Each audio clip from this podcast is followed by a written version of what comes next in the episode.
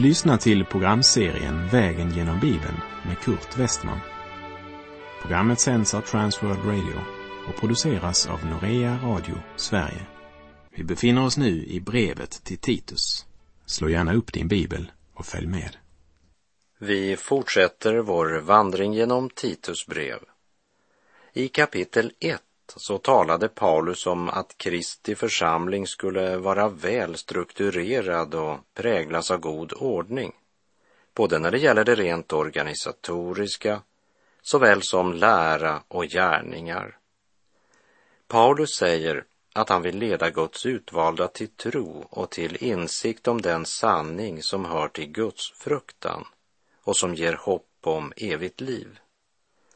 I kapitel två så talade han om nödvändigheten av sunda doktriner, fasthet i läran, och att Guds barn har en kallelse här i världen, att genom sina ord och sina handlingar vara förebilder i församlingen och vittnen som lever gudfruktigt i den värld som nu är.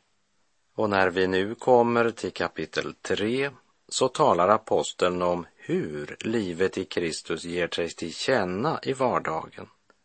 Han talar om att Guds barn ska vara beredda att göra allt som är gott och visa vänlighet mot alla människor. Därmed täcker Titus brev hela det spekter som talar om vad Gud önskar med sin församling på jord. Titus kapitel tre, vers ett. Påminn dem om att de skall underordna sig och lyda myndigheter och makthavare och vara beredda att göra allt som är gott. Det första han nämner det är att församlingens medlemmar måste vara laglydiga. Den troende bör respektera sitt lands lagar så länge lagen inte står i strid med Guds heliga ord och vilja. I Apostlagärningarnas femte kapitel så berättas om hur många kommer till tro på Jesus och hur översteprästen och alla hans anhängare, det vill säga sadduceernas parti, uppfylldes av avund och grep apostlarna och satte dem i fängelse. Men en ängel öppnade fängelseportarna och då gick apostlarna direkt till templet och fortsatte att vittna om livet i Gud genom frälsaren Kristus. Men då kom ledaren för tempelvakten tillsammans med tjänarna och förde bort dem utan att använda våld, eftersom de var rädda för att bli stenade av folket. Och så blev apostlarna ställda inför stora rådet och översteprästen förhörde dem och sa: förbjöd vi er inte strängt att undervisa i det namnet? Och nu har ni fyllt Jerusalem med er lära och vill att den mannens blod ska komma över oss. Och så står det i Apostlagärningarna fem tjugonio. Då svarade Petrus och apostlarna: man måste lyda Gud mer än människor. En troende ska som sagt respektera och lyda landets lagar, så länge lagen inte står i strid med Guds heliga ord och vilja. Det är minst sagt generande när man i början av en gudstjänst är tvungen att över högtalaren ropa ut att det är någon som har parkerat på en plats där det är parkering förbjuden. För då har man nonchalerat Guds ords uppmaning att underordna sig och lyda myndigheter och makthavare. Under den tid då järnridån delade Europa i öst och väst så var ju Bibeln en förbjuden bok, bland annat i Rumänien. Och då hade jag privilegiet att under många år få vara med och smuggla in biblar till våra trossyskon där. En präst som uppenbart var emot denna form för arbete. Han sa till mig där vi satt i bilen på väg till ett möte i hans församling: hur kan du som är kristen medvetet bryta landets lagar? Och jag svarade: och det säger du till mig med en hastighet av sjuttiofem kilometer i en femtiozon förbi en barnskola. Och som svar på din fråga vill jag citera vad Petrus och de andra apostlarna svarade Stora rådet. Man måste lyda Gud mer än människor. En annan fråga man ibland möter, det är om en kristen ska engagera sig politiskt. Och här så tror jag det är viktigt att skilja på enskilda kristnas engagemang och församlingens uppgift. Jag tror inte att församlingen ska engagera sig politiskt, men att enskilda medlemmar kan vara kallade till att göra en insats i det politiska livet. Ett exempel på detta är väl Wesley och väckelserörelsen som blev en konsekvens av hans förkunnelse och hans evangeliska arbete. Wesley försökte aldrig tala Englands kung till rätta. Inte ens den engelska kyrkan försökte han omforma. Han gick helt enkelt ut och förkunnade evangeliet. Han predikade Guds ord. Människor blev omvända. Liv blev förvandlade. Däribland en man som hette William Wilberforce.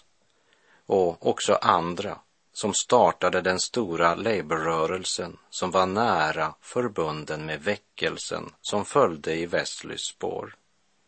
En av väckelsens frukter var ju bland annat avskaffandet av barnarbete och större rättigheter för arbetarna. Så visst behövs enskilda kristna som engagerar sig politiskt och visar socialt ansvar. Men Kristi församling ska inte som församling engagera sig politiskt, utan förkunna frälsningens budskap. Församlingen ska lära sina medlemmar att i Kristi efterföljelse vara ivriga att öva sig i goda gärningar och vara beredda att göra allt som är gott.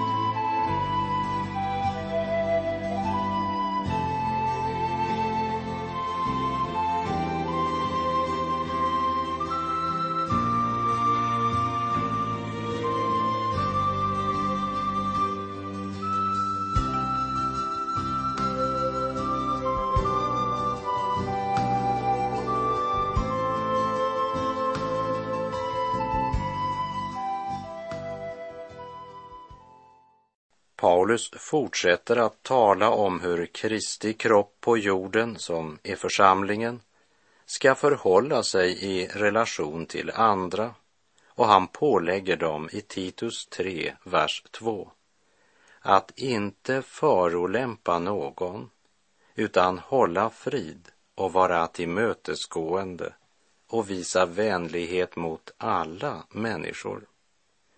De ska inte förolämpa någon, inte ens sina fiender. Han ber dem att tänka innan de talar. Det som han ville säga, man kan inte tro allt man hör nu för tiden, men man kan föra det vidare. Men det ska inte ett Guds barn göra. Säg inte något som måste viskas. Men om församlingen har konkreta bevis för att en medlem gör något som är orätt och som går emot evangeliet, då bör han eller hon nämnas vid namn. Du kanske kommer ihåg att Paulus namngav vissa ondsinnade personer som Hymeneus, Filetus och Kopparsmeden Alexander i sitt brev till Timoteus. Sedan nämner han också att Demas har övergivit honom därför att han fick kärlek till den nuvarande världen. Johannes skriver i sitt första brev kapitel två vers femton: Älska inte världen, inte heller det som är i världen. Om någon älskar världen finns inte faderns kärlek i honom. Vi läser Titus brev kapitel tre, vers tre. Vi var själva en gång oförnuftiga, olydiga och vilsegångna. Vi var slavar under många slags begär och lustar. Vi levde i ondska och avund. Vi var avskyvärda och vi hatade varandra. Vers tre ger en röntgenbild av den ofrälsta människan och därmed också en bild av dig och mig innan vi mötte Kristus. Vi var oförnuftiga, olydiga, slavar under många slags begär och lustar. Vi var själviska och tänkte mest på oss själva. Så ser den förlorade människan ut under fasaden. Och livets erfarenheter stadfäster att dessa tre ord är lika aktuella även idag. Och tyvärr, måste jag säga, kan man också möta mycket av detta i församlingslivet. Så borde det inte vara. Man talar så mycket om att älska varandra och visar upp sina stomatolleenden, medan misstänksamhet, hat och förakt bubblar under den välpolerade fasaden. Det blir klickbildningar och ändå skryter man över hur renläriga man är, eller över hur toleranta man är, allt beroende över i vilket dike man ramlat i. Men allt detta, det är till vanära för Kristi sak. Vers tre ger en röntgenbild av den ofrälsta människan. Men så borde det inte vara i ditt och mitt liv om vi är Jesu lärjungar. Vi läser Titus brev tre, vers fyra och fem. Men när Guds, vår frälsares, godhet och kärlek till människorna uppenbarades, frälste han oss, inte för rättfärdiga gärningar som vi hade gjort, utan på grund av sin barmhärtighet, genom ett bad till ny födelse och förnyelse i den helige ande. Inte för rättfärdiga gärningar som vi hade gjort. Lägg märke till hur han i vers tre talade om hur vi var innan vi kom till tro på Kristus. Underförstått, så lever vi inte nu. Men det är inte förändringen som frälsar oss, utan det är frälsningen som förändrar oss. Det är viktigt att förstå att detta att bli ett Guds barn betyder inte bara att bläddra fram och börja på en ny och ren sida på vilken man fortsätter precis som förr. För nu är det en helt ny person som skriver.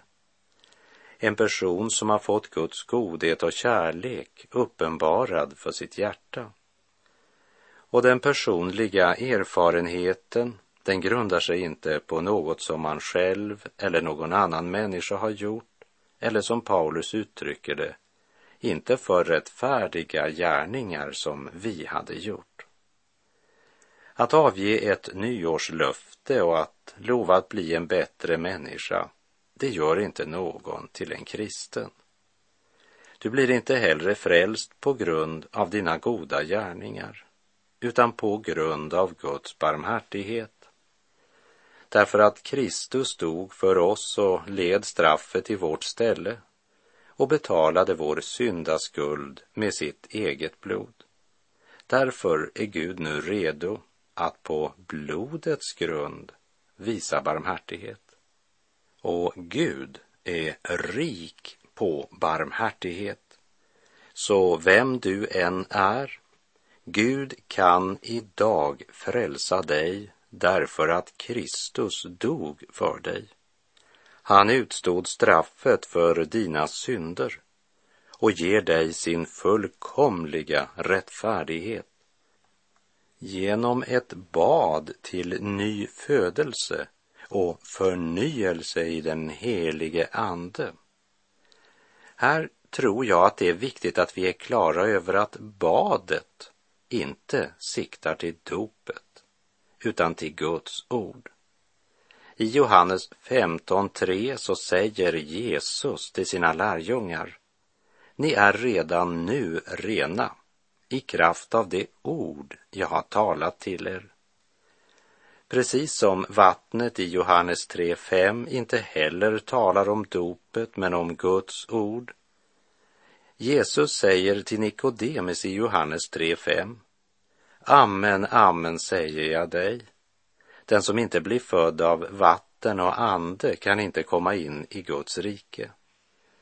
Vi minns från vår vandring genom Johannes evangeliets andra kapitel att vattnet är en symbol för ordet. Och senare i Johannes evangeliet ska vi höra Jesus säga i Johannes sjutton sjutton: Helga dem genom sanningen. Ditt ord är sanning. Det är en renande, helgande kraft i Guds ord. Och i Johannes femton tre, i Bo Hjärts översättning, står det: Så har han redan gjort er rena genom det ord jag har talat till er. Bibeln, Guds ord, är den renande dusch som du dagligen måste stå under. Genom ordets bad sker den nya födelsen, och genom Guds ord kommer förnyelse i den helige ande. Men när Guds, vår frälsares godhet och kärlek till människorna uppenbarades, frälste han oss, inte för rättfärdiga gärningar som vi hade gjort, utan på grund av sin barmhärtighet, genom ett bad till ny födelse och förnyelse i den helige ande, som han rikligt utgöt över oss genom Jesus Kristus, vår frälsare, som han rikligt utgöt över oss. Tugga på de orden lite grann och tänk över vad det betyder. Den helige ande som han rikligt utgöt över oss genom Jesus Kristus, vår frälsare. Vi läser Titus brev tre, vers sju. Detta skedde för att vi skulle stå rättfärdiga genom hans nåd och, som vårt hopp är, bli arvingar till det eviga livet. Evigt liv, det är inte något vi strävar oss till genom något vi gör. Man tjänar väl för daglön, men tjänar ej för arv. Att ärva är något annat än förvärva. Genom ett bad till ny födelse och förnyelse i den helige ande som han rikligt utgöt över oss genom Jesus Kristus, vår frälsare, så står vi rättfärdiga genom hans nåd, och vi blir arvingar till det eviga livet. Halleluja.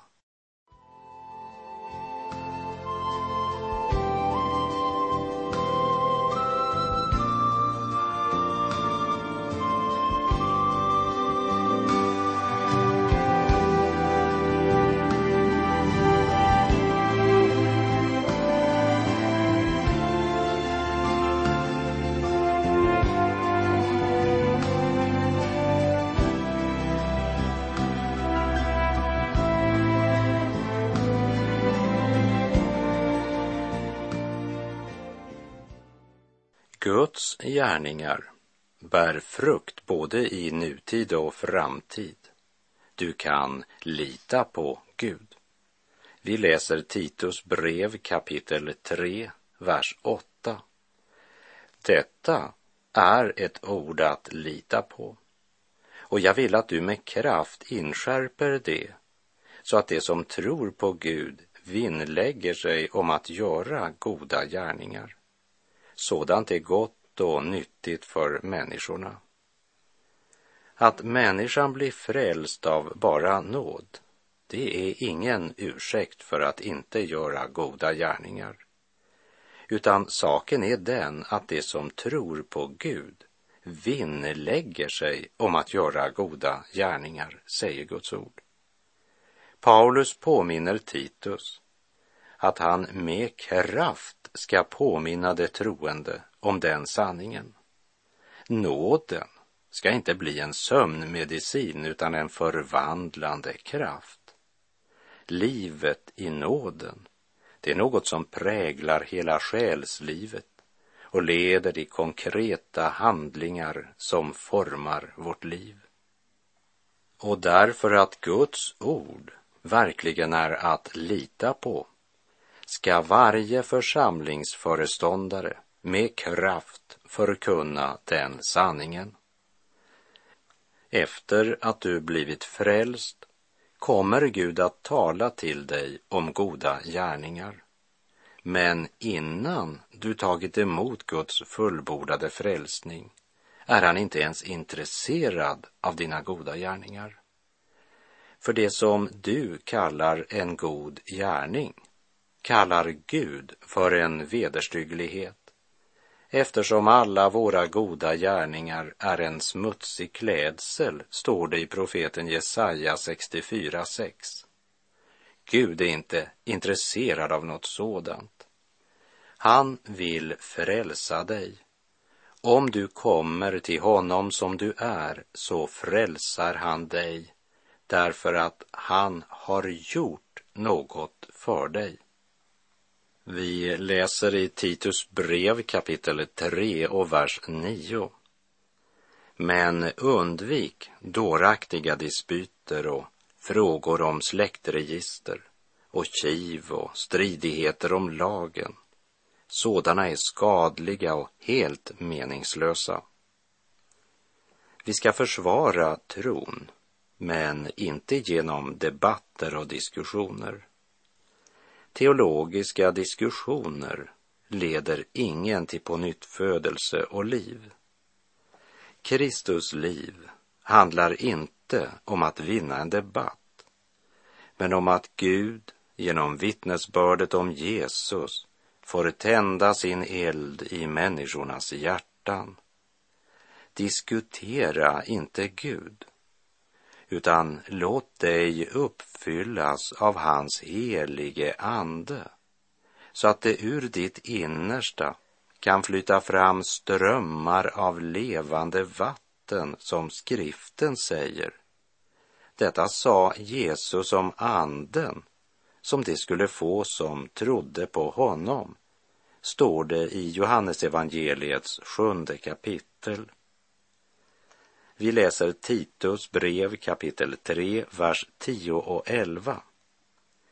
En villolärare ska du visa ifrån dig, sedan du varnat honom en första och en andra gång, eftersom du vet att en sådan är på fel väg och syndar och har dömt sig själv.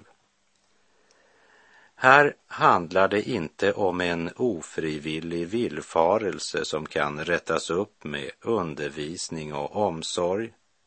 I en annan översättning står det visa ifrån dig en partisinnad. Alltså sådana som för att få uppmärksamhet ställer frågor. Inte för att få veta, men för att provocera, skapa tvister och diskussioner som leder till splittring i församlingen. Samtidigt måste jag här också citera Fjällstedt som säger: men om en hel kyrka sjunkit ner i villfarelse eller andlig död, då uppstår söndring just genom sanningen. Så allt måste bedömas utifrån Guds ord. När man kallar den smala vägen och sanningens ord för splittrande, så ska sådana tongångar bestämt avvisas. När folk säger, ja men vi lever ju i en annan tid, då brukar jag svara, ja, vi lever alltid i en annan tid, men Gud är evigt densamme, och jag tror Guds ords vittnesbörd. Vi läser Titus kapitel tre, verserna tolv till och med fjorton.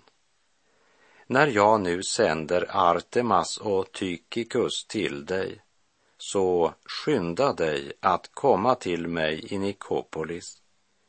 Jag har beslutat mig för att stanna där över vintern. Juristen Senas och Apollos ska du utrusta ordentligt, så att det inte saknar något. Också de våra ska lära sig att utföra goda gärningar och fylla nödvändiga behov, så att det inte blir utan frukt. Guds ord talar gång på gång om att tron bär frukt i våra liv. Och när det gäller köttets gärningar och andens frukt, så säger Guds ord följande i Galaterbrevets femte kapitel, verserna nitton till och med tjugofyra. Köttets gärningar är lätta att känna igen. Det är otukt, orenhet, lösaktighet, avgudadyrkan, trolldom, fiendskap, gräl, avund, vredesutbrott, självhävdelse, söndring, partiväsen, missundsamhet, fylleri, utsvävningar och annat av samma slag. Jag säger er på förhand, som jag redan har sagt, att det som gör sådant, det kommer inte att få ärva Guds rike. Men andens frukt är kärlek, glädje, frid, tålamod, älskvärdhet, godhet, pålitlighet, vänlighet, självbehärskning. Mot sådant är inte lagen, och det som tillhör Kristus Jesus har korsfäst köttet med dess passioner och begär.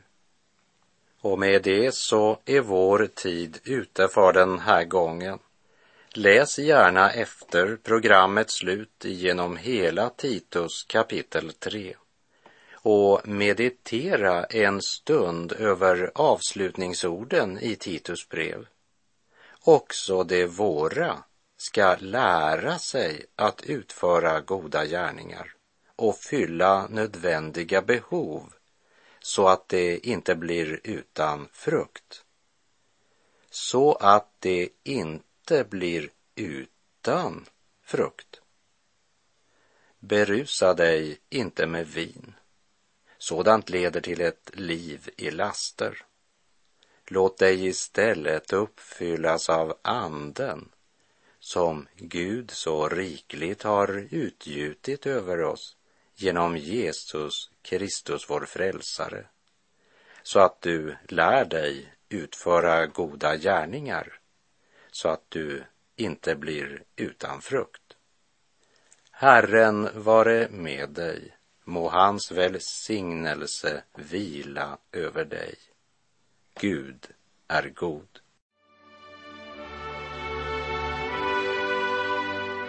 Du har lyssnat till programserien Vägen genom Bibeln med Kurt Westman, som sänds av Transworld Radio. Programserien är producerad av Norea Radio Sverige. Om du önskar mer information om vårt radiomissionsarbete, så skriv till Norea Radio Sverige, box tre fyra ett nio, ett noll tre sex åtta, Stockholm. Adressen är alltså Norea Radio Sverige, box tre fyra ett nio. Postnumret ett noll tre sex åtta, Stockholm.